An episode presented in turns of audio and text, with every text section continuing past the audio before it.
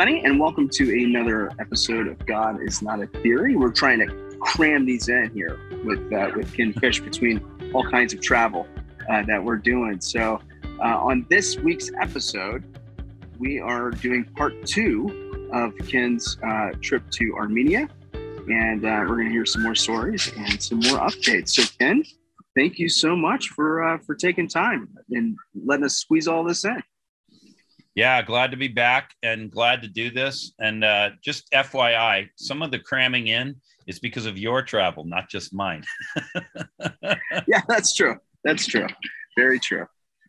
So um, anyway, I thought I thought today we would finish out the Armenia debrief um, with some thoughts and reflections on the trip from one of the team members.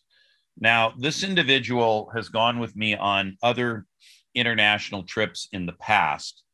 And um, he has made it his standing practice when he's on the road with me to write what he calls postcards from the road, but they're not physical postcards like we all remember or that you buy when you're at whatever tourist destination. Um, these are all sent in by email and they all go to the prayer team that he leads at his home church. Um, this individual is not a US national, uh, but I can't disclose his identity for reasons that I can't go into. I'll just say um, he needs to remain anonymous.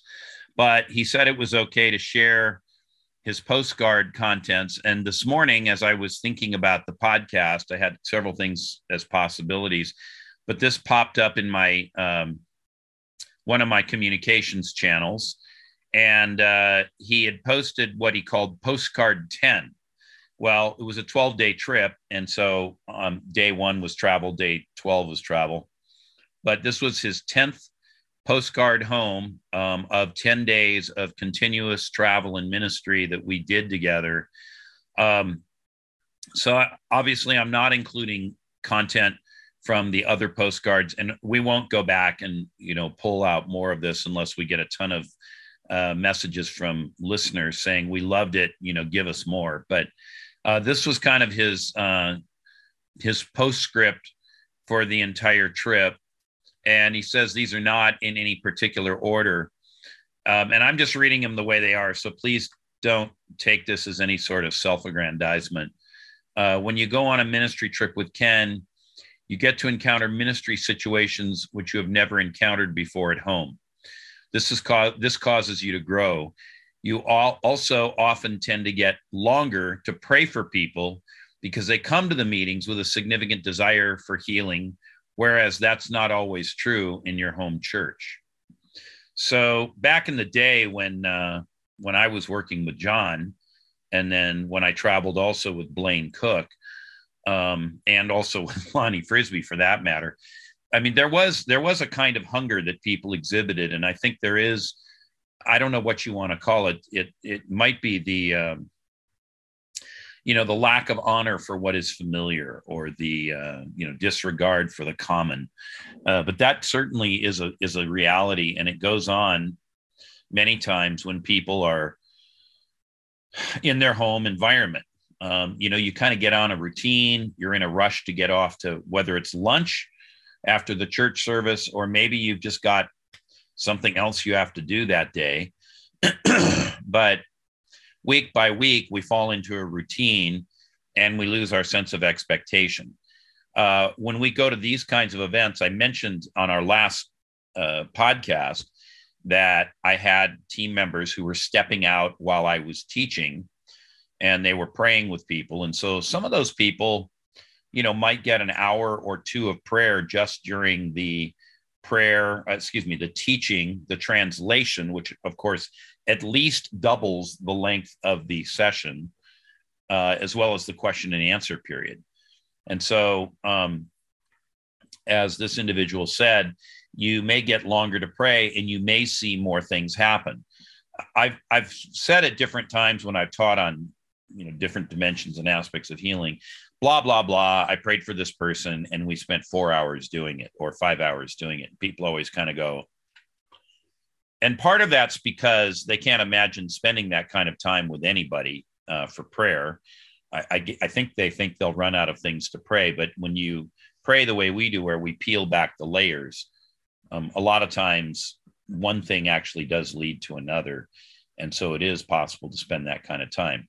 When you're on a ministry trip, you're there to be on a ministry trip. So, I mean, what else are you going to do? It's not like you got to, you know, run off because tomorrow morning you got to get up for work or you've got a train to catch or, you know, whatever it might be. Um, so this individual is, is really capturing that reality. And I, and I'll also say that uh, that one comment reflects something that many people don't actually give a lot of thought to.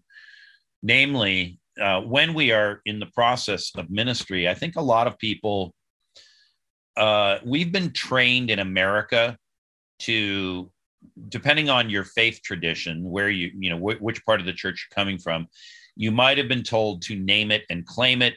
You might have been told to make a decree. Uh, you might have been told to make a confession with the understanding that confession brings possession. But all of these are microwave models of prayer. Put it in for 30 seconds, hit the start button, and when it comes out, it'll be piping hot. And I think in America, we have allowed our uh, quest for efficiency and our um, desire not to get bogged down in long, drawn out situations we've actually allowed that to infect our Christianity. And so, what this person is writing in this postcard home really, I mean, he's not unpacking it the way I am, but it reveals all of those underlying behaviors and dynamics that we so often live with in America. And it's because we are busy people. It's because we have jobs to get to, kids to take care of, people to meet, meals to cook, uh, church meetings to go to. But um, you know, there's a lot of books that have been written in the last several years about an unhurried life or a life, you know, lived at peace or, you know, whatever. And um, those are those are good books. They they don't have a wide audience. and I think they don't have a wide audience because many people are too busy to read the book. And and also they may not like the topic, the subject matter. And I, it, all of this reminds me that when Lazarus died, Jesus waited three days to go. And of course, this led to a lot of controversy with uh, the sisters when he shows up at Lazarus's tomb. But um, I, I really think it behooves us to give some thought to the pace at which we live our lives and the way we use the time that we are given by the Lord. Uh, everybody only has 24 hours in a day, and we all need to sleep some. We need to eat some uh, we need some amount of time for personal grooming, whatever exactly that looks like for us. And so that is a uh, that's a reality that we need to we need to give some thought to. Yeah, I, I I'm glad you're saying that because I mean, I think both you and I have had many, many, many, many discussions about this, but you know, the, the most effective prayer times that we've had, and I, I'm even thinking about one just recently where someone was dramatically healed a long term, I mean, life, almost lifelong type thing. It took a long time. And it wasn't necessarily a be healed type prayer. There was areas of unforgiveness that had to be walked through. There was all of these sort of things. And I think it's important for people to realize that this, this, to be effective, it takes time. That's right. That's right. There's also a grace that comes to people, I think, when we're on the road. Um, we noted it years ago when I was working with John that it, you know you'd often see more dramatic stuff and either people called it the anointing under john uh, back then. Sometimes they'd call it an apostolic anointing because we'd been sent out.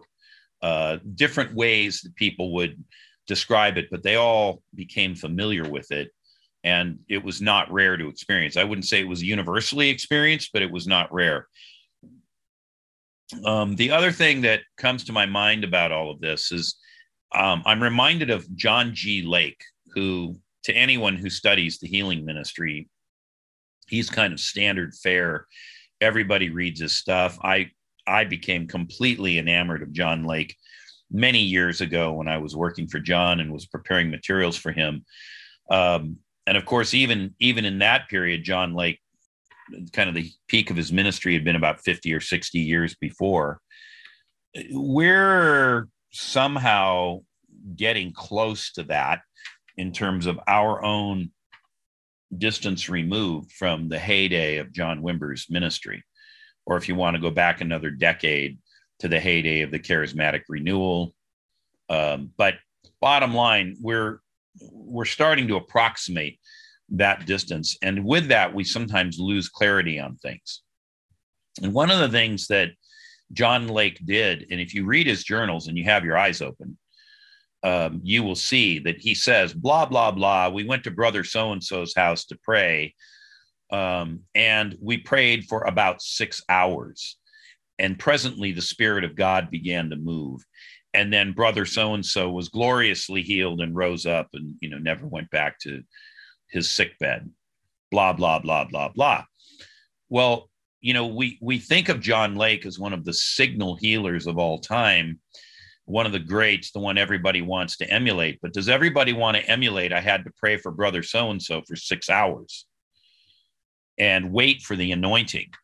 Now, I don't know if I like the language of wait for the anointing uh, particularly, but I will say this there are times you start out and there isn't much anointing, and it just seems like things aren't happening.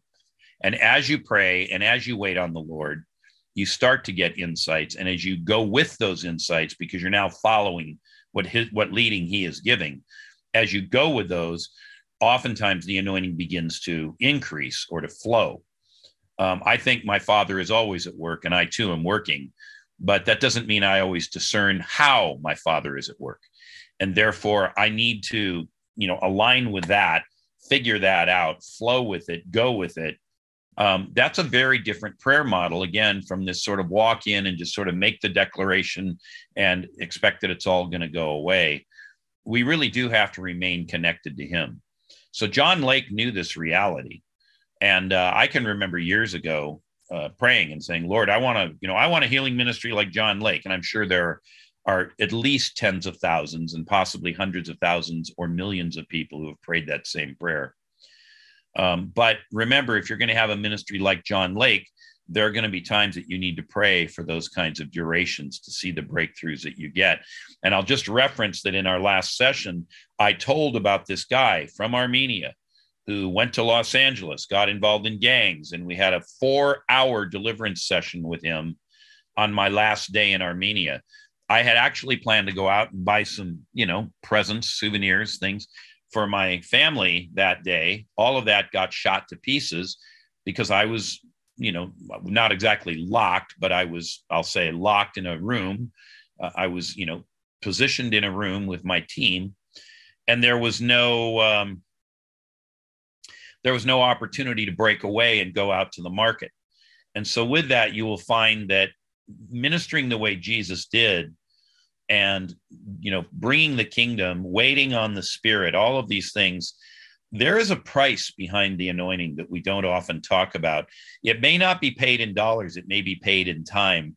And so the question that i often ask people when i'm training them for healing or for that matter to prophesy you know waiting on the lord hearing the voice of god are you willing to pay the price in time? Are you willing to wait? Are you personally willing to pray for someone for three or four or five or six hours in order to see them set free from whatever their particular situation is? And a lot of times when I say that to people, as they say in Texas, they look like a cow staring at a news fence post. And it's an uncomfortable question, but it is one that I think all of us really need to give some thought to if we're going to you know move into these uh, these dimensions in the Lord. Well, and I think too. I mean, yes, yes, yes. I echo all of that, and I think too. It it also brings to mind why it's so important that we have other people learning how to pray this way, because functionally, we can only pray for so many people. That's right. Uh, it's not, you know, it's not a line them up and knock them down. I mean, every Sunday, our church has a deliverance team, and they could be in there after church until late at night.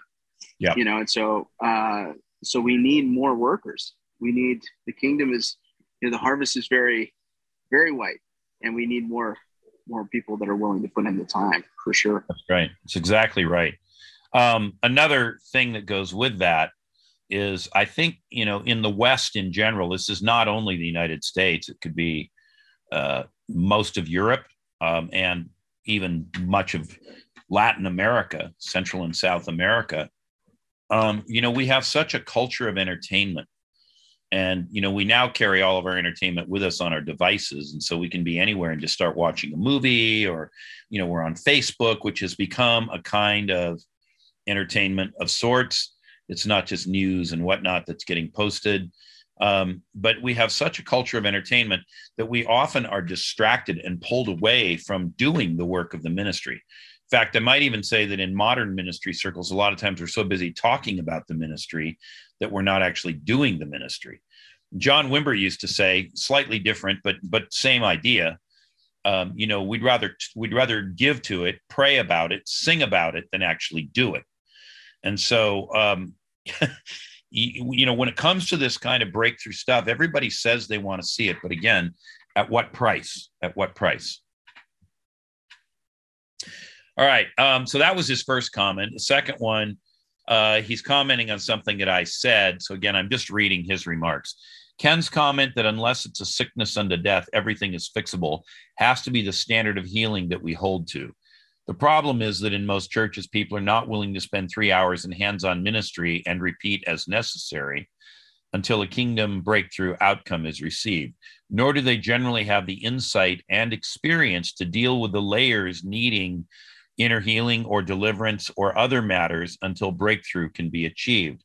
Often and very sadly, the best a church has to offer is an occasional intercessory prayer or we think that little arrow prayers up to God most days will do the trick.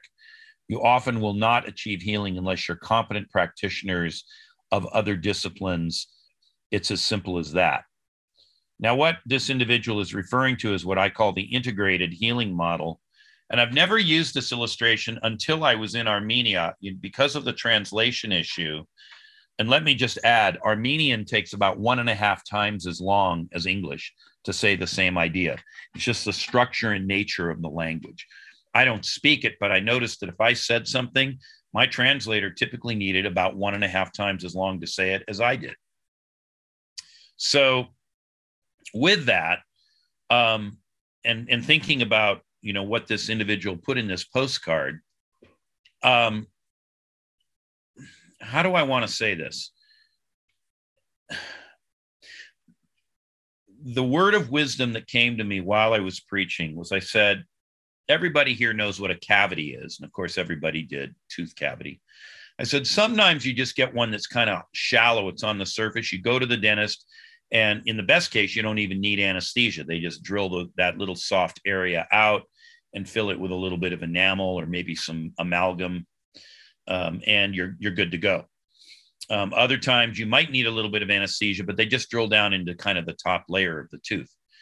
Uh, but even that's a relatively quick and non complicated uh, cavity. We all want all healings to be like that, but they're not.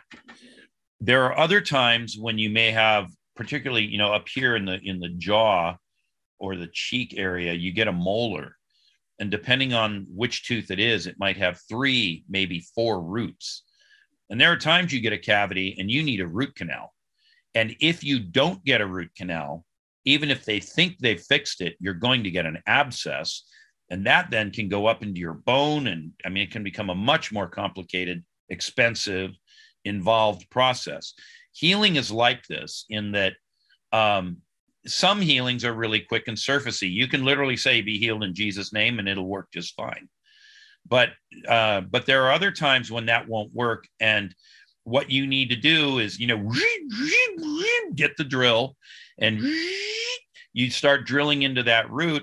And i've had only a couple root canals but i have had them and i noticed that you know the dentist had these long wires and he would stick them down into the tooth and what he was doing was checking depth he was really checking to see did i get everything out did i clean it all the way out and then he would fill it with whatever inert material. Again, it could have been amalgam or uh, ceramic or whatever they were using, but the material doesn't matter. You get the point.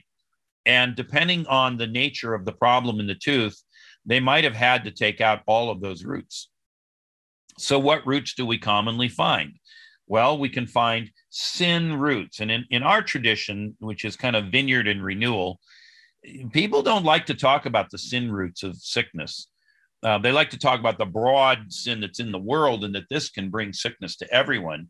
We used to do that in the vineyard, and, and that's a true statement. But there are many cases in scripture where uh, people had specific sins of their own. And if they weren't forgiven, if that sin wasn't dealt with thoroughly, including repentance, they would not get healed.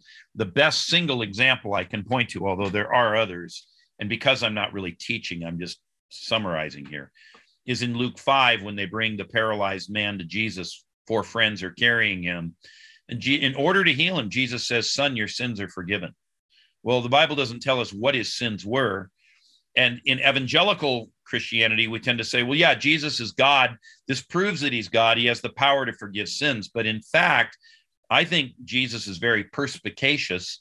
He wouldn't have said, Your sins are forgiven unless that man needed to know that his sins were forgiven. And that is the gateway to his particular healing. Now, that might not always be true, but in his case, it was a root canal healing, and that root canal healing required dealing with the sin root. Then there's the inner healing problem. This is when people have, in, in one kind of big summary form, they've violated us, they've wounded us, they've sinned against us. And many times people can't really find the freedom they need without having that root cleaned out, where they get inner healing. And of course, this involves forgiving the offender. And many Christians are not very good at forgiving those who have wronged them. And yet it's clearly commanded in scripture and in more than one place. Um, but just remember, Jesus forgave those who crucified him as he was dying. And remember, too, that Peter says when he was crucified, he did not bring reviling words against those who had abused him. Well, I think much of modern Christendom could take a lesson from all this. So, inner healing begins with our forgiving the other, but it also concludes with our receiving relief from the inner pain, the distress, some call it trauma that we carry from all these things that have happened to us. So there's another common root. Then there's deliverance. Sometimes there are evil spirits. And there are numerous examples in the Bible of people who had evil spirits who needed to be freed of those spirits in order to find healing. Um, one of the most obvious is in Luke, I can't remember if it's 13 or 16, but anyway, it's the woman who was bent over for 16 years with a, what the Bible calls an afflicting spirit or a disabling spirit. Um, so that spirit had to be delivered or, or cast out, driven out, in order for the full and comprehensive healing that was needed to occur. Now, all of this sounds like we're only thinking about physical healing, but I can tell you that when I deal with people who have mental illness or you know uh, emotional problems, a lot of it arises from whether it's spirits or this kind of trauma, the need for inner healing that uh, persists. Um, and it's only when those roots are cleaned out that we can get people free. Another common root is iniquity. And I've got a whole specialized teaching on iniquity. But iniquity is the stuff that we inherit from our parents and grandparents and great grandparents and so on.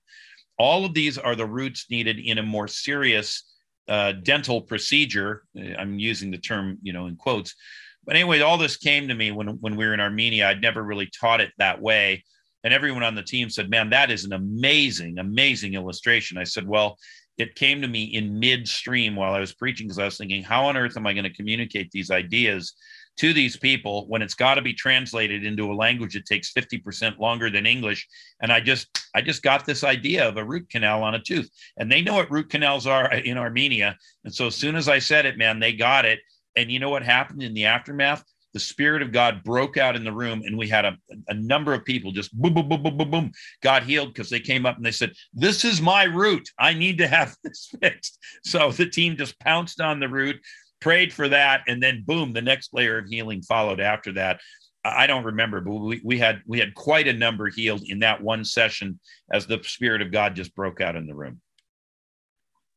Well, yeah, and, I just want everyone probably to listen to all of that that you just said again, uh, because it's so crucial to people getting healed. There's there's so much that goes on uh, yeah. in that, so that's that's a fantastic fantastic example. And of course, this point began with him some, restating something I'd said at the dinner table one night.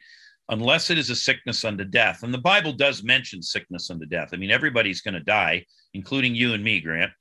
Um, you know, we're all going to die.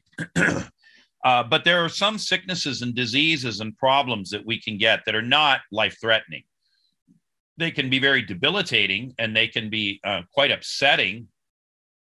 But then there's the stuff that'll kill you cancer, muscular dystrophy, uh, multiple sclerosis, ALS. Um, some of that can be healed, but some of it is what the Bible itself terms a sickness unto death. And because it is a sickness unto death, that's the disease of which that person will die. Elisha the prophet, it says he died of the disease of which he would die. On the other hand, when Moses died, it said his strength was not diminished and his vigor was not abated. So, you know, we have both states of nature. So, one of the questions we ask the Lord is Is this a sickness unto death? But let's assume that we don't even need to ask that because it's not, it's clearly not life threatening. It may be something quite serious, though, something like the inability to speak, or it may be something like blindness, or it may be something like a crippling condition. Well, these can be very, very uh, life altering. And I don't mean to minimize them in the least. I'm just saying they're of a different category. They won't take your life. And so, if it's not a sickness unto death, um, somewhere in the Lord, in the ways of God, in the mind of God, there is a healing. And oftentimes we don't have practitioners of healing, prayer ministers, who are sophisticated enough, trained enough to understand the ways in which these things interrelate, uh, to discern the roots of what those things are, and then to go after them to remove them and get them healed. And I, I've told the story elsewhere. I don't remember if I've ever said it on our podcast, but I've told the story in other places of a woman that I prayed with for five years um, on and off each year. You know, as I would travel, she would come to my meetings, and she had a particular condition. It was a terrible condition, but it was not life threatening. And after five years of praying for her, I, I was I was expended. I had nothing left. And I sat down to pray with her and I said, Jesus, I don't have anything. You've got to give me something so this woman could get healed. And it was when I did that then and only then, the word of the Lord came to me. I knew instantly what I needed to do. I prayed into it, and she was healed instantly of this condition and has remained healed to this day. But it took five years of pursuing it. So now I'm kind of combining the insight of the first, th- you know, point on his postcard with this thing uh, on the second point, which is hers was not a sickness unto death. And so I just kept after it. I knew somehow, some way, this thing could be healed, and it was. Yeah, I think that's important. And I would also say, too, uh, with this idea of sickness unto death, um, you know, we we do see in part and know in part. And so even if you might think that, if, even if you might, you know, we're asking the Lord, like, what's going on?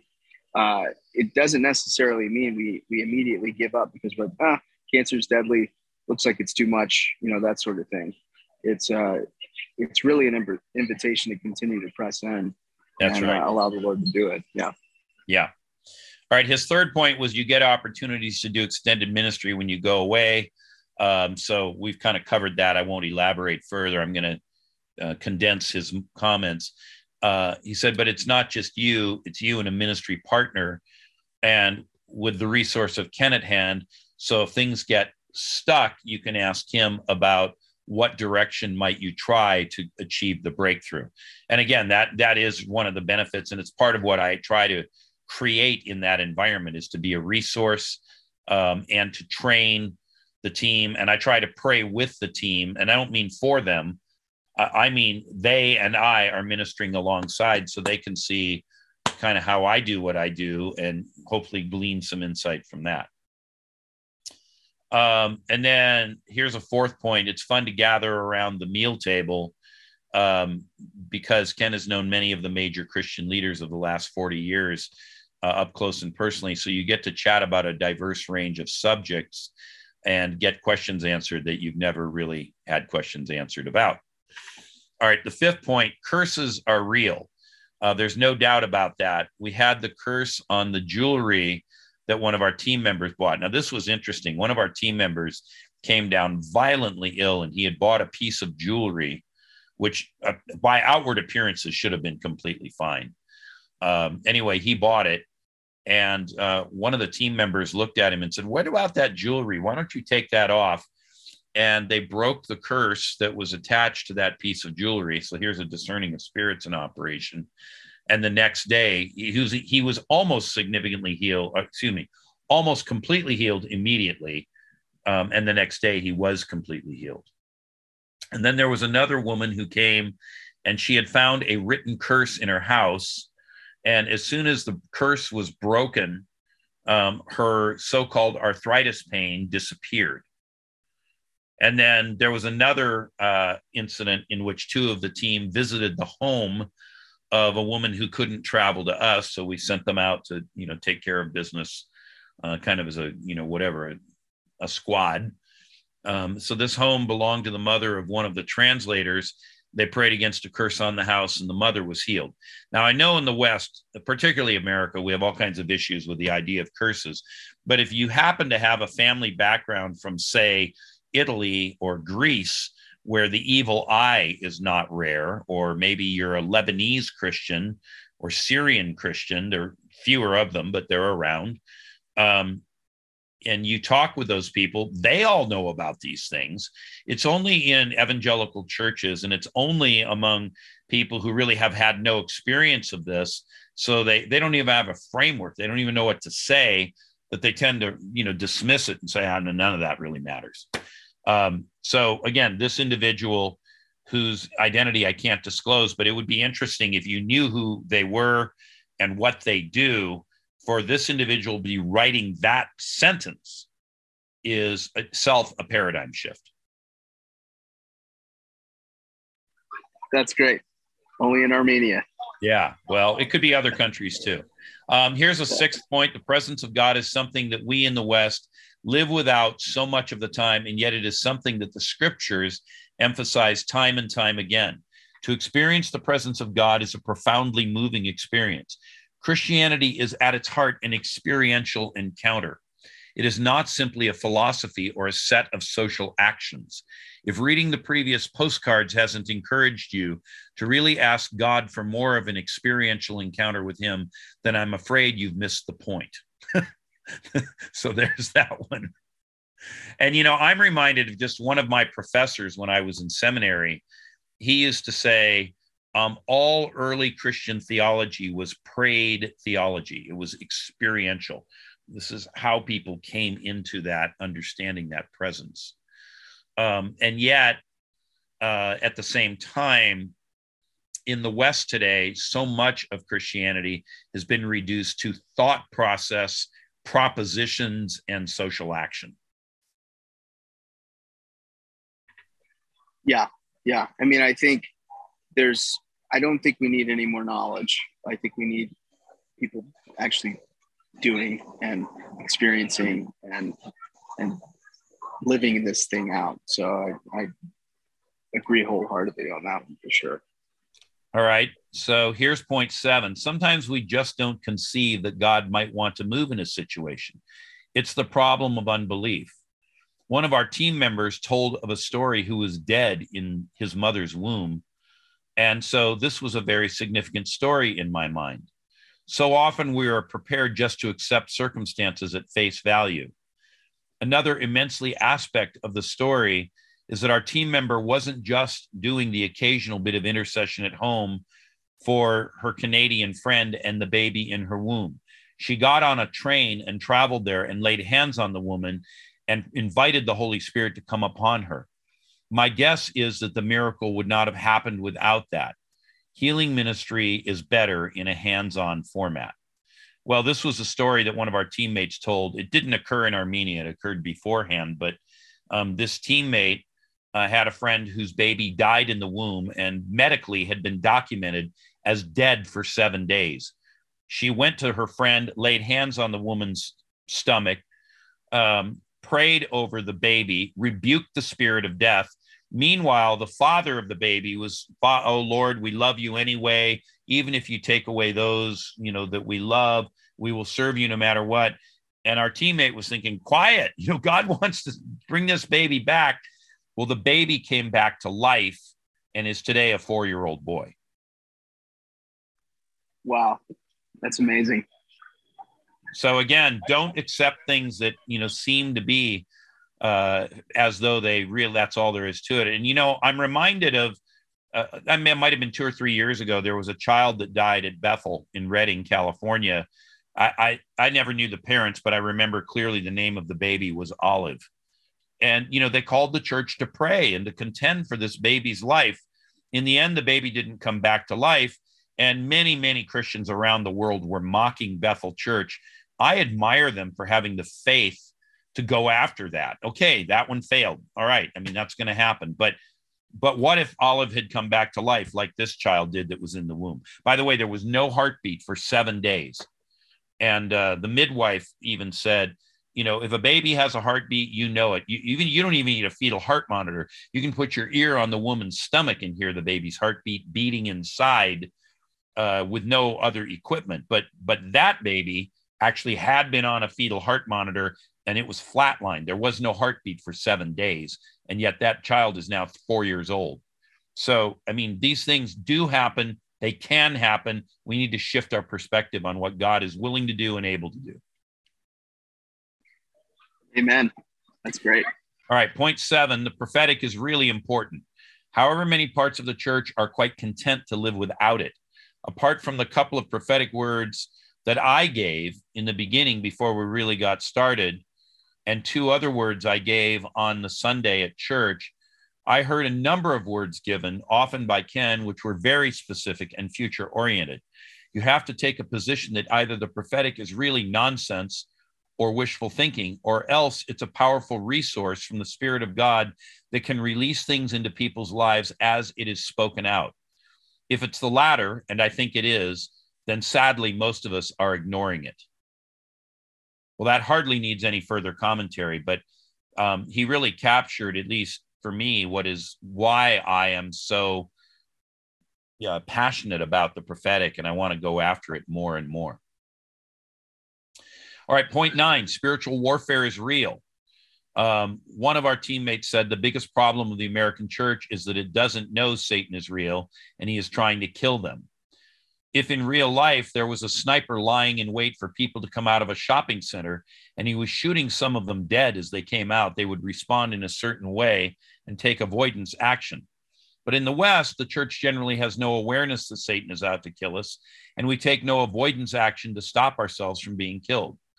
Things like going to a fortune teller will frequently make you sick. That last statement is shorthand for the following If you break the law of God and turn to the demonic for help, even though you may not realize that is what you are in fact doing, they will take advantage of your having opened a doorway into your life and will act to harm you. Demons come to steal, kill, and destroy. Jesus wasn't kidding.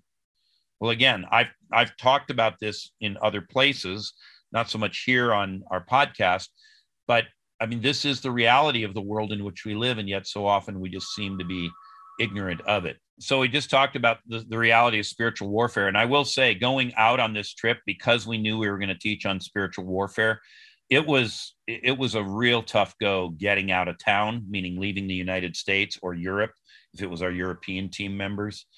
Um, and while we were there we ran into some warfare. And, and i've got this thing going on in my leg right now. I'm convinced it's spiritual warfare. I just haven't been able to get free of it yet. Um, i'm counting on the lord to fix it uh, but today at this moment, one day home, uh, still struggling with the pain. Uh, point 10 the healing of memories and damaged emotions can often be as profoundly transformative as the casting out of demons, and sometimes even more so. From their descriptions of their circumstances, the majority of people I prayed for and saw healed in Armenia definitely needed healing of memories. However, I couldn't swear they actually needed and received deliverance uh, because the manifestations were different from what I am accustomed to seeing in the West. All right. So, again, just like I was talking about the root canal, same idea here. It's just that he was particularly focusing on that one root. Um, point 11 maybe there is more to this relics stuff than I previously gave credit for. It's easy to dismiss all of it as superstition. Do you remember those handkerchiefs and aprons that Acts 19:12 says were taken from Paul and brought to sick people and that when they touched them the people were healed of their diseases and evil spirits left them? Let's ask a couple of questions. Do we believe the Bible is being historically real here? And if so, how long did this impact from the handkerchiefs and aprons last? And where are those handkerchiefs and aprons now? As the church realized that people got healed by them, I'm sure they were carefully kept. You can be sure, for example, that if I had been away to, uh, to a meeting led by Kathryn Kuhlman and she had prayed over certain cloths, that when I took them to my family, the sick in my family got healed and delivered, I would have taken really, really good care of these cloths. They would have been our family's most precious possession to be handed down from generation to generation. So maybe we shouldn't dismiss the idea of relics so quickly. Now, that comment arose because we had a long conversation about relics. The Armenian Orthodox Church, generally called the Armenian Apostolic Church, uh, like many churches of that type, um, they do deal with the relics of saints. And a lot of our, you know, team didn't really have a framework for that. But after seeing some things, um, they were rethinking it. I'm not trying to create a superstitious cult here. I'm just what I'm really suggesting is that God is willing to use many different means to heal people, and He's that eager to do it. And the fact that we have this thing with the aprons and the ha- aprons and handkerchiefs from Paul in the book of Acts, uh, as well as the story of the dead man who was raised when his body fell on Elisha's bones back in Second Kings.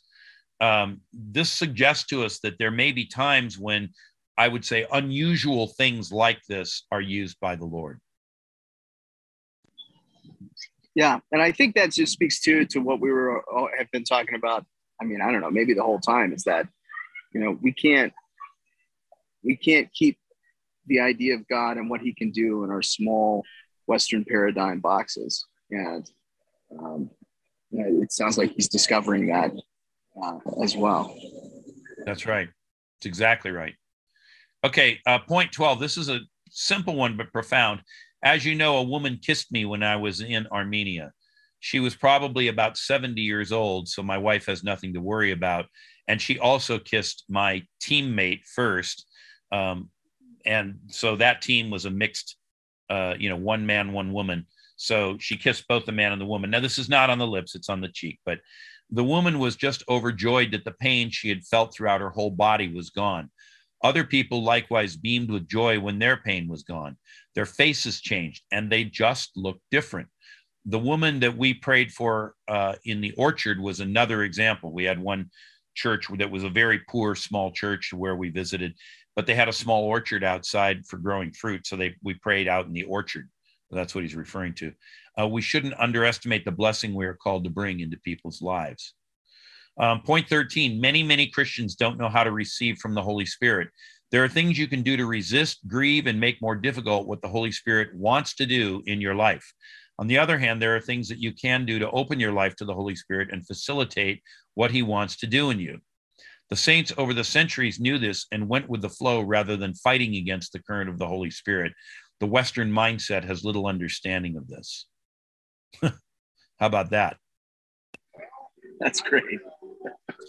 um, point 14 there were there were a stunningly high number of people who sought help in Armenia from quote spiritual power that is not from Jesus unquote. So many people went to get help from witches or fortune tellers.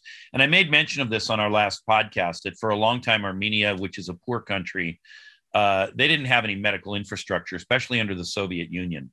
And so they just went and got help from shamans and nativist healers and whatever.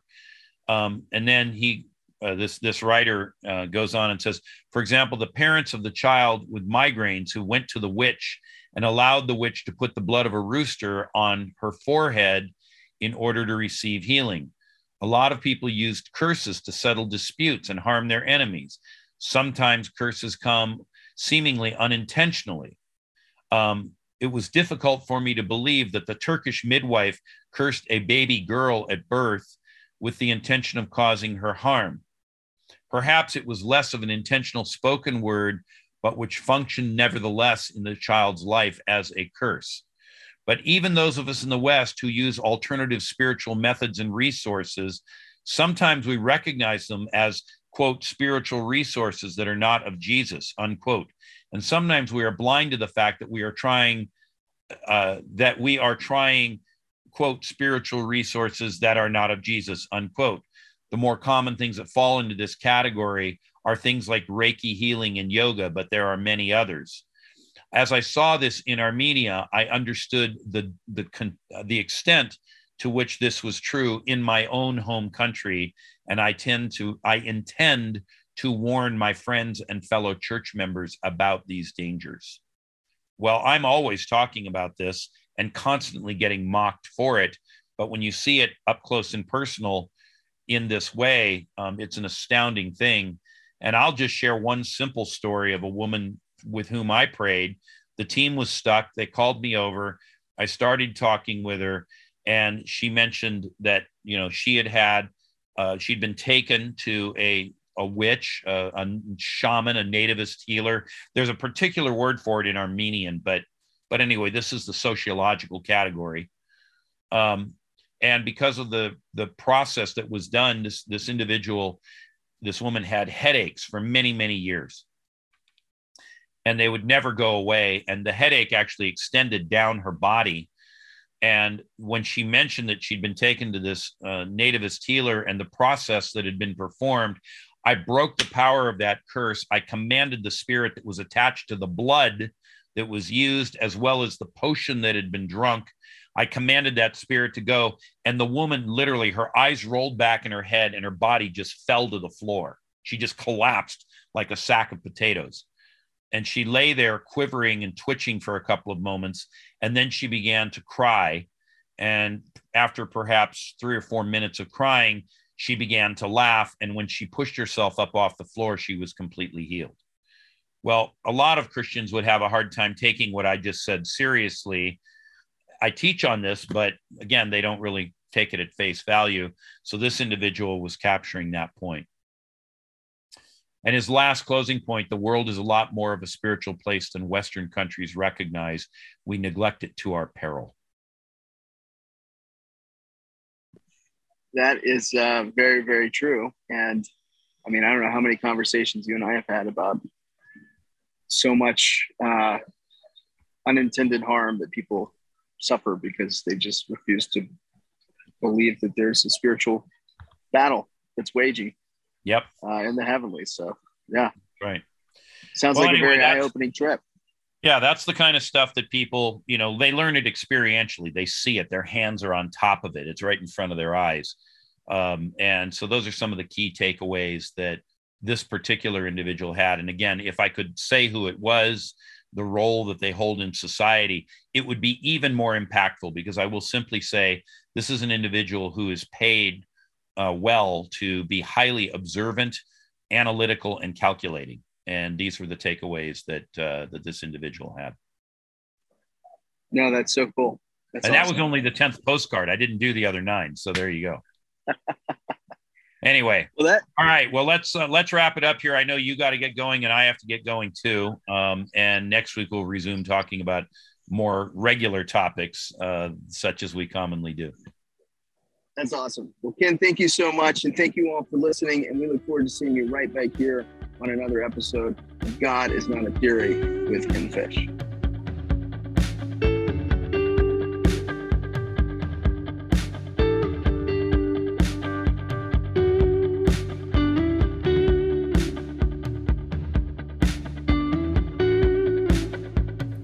God is Not a Theory is a podcast of Orbis Ministries.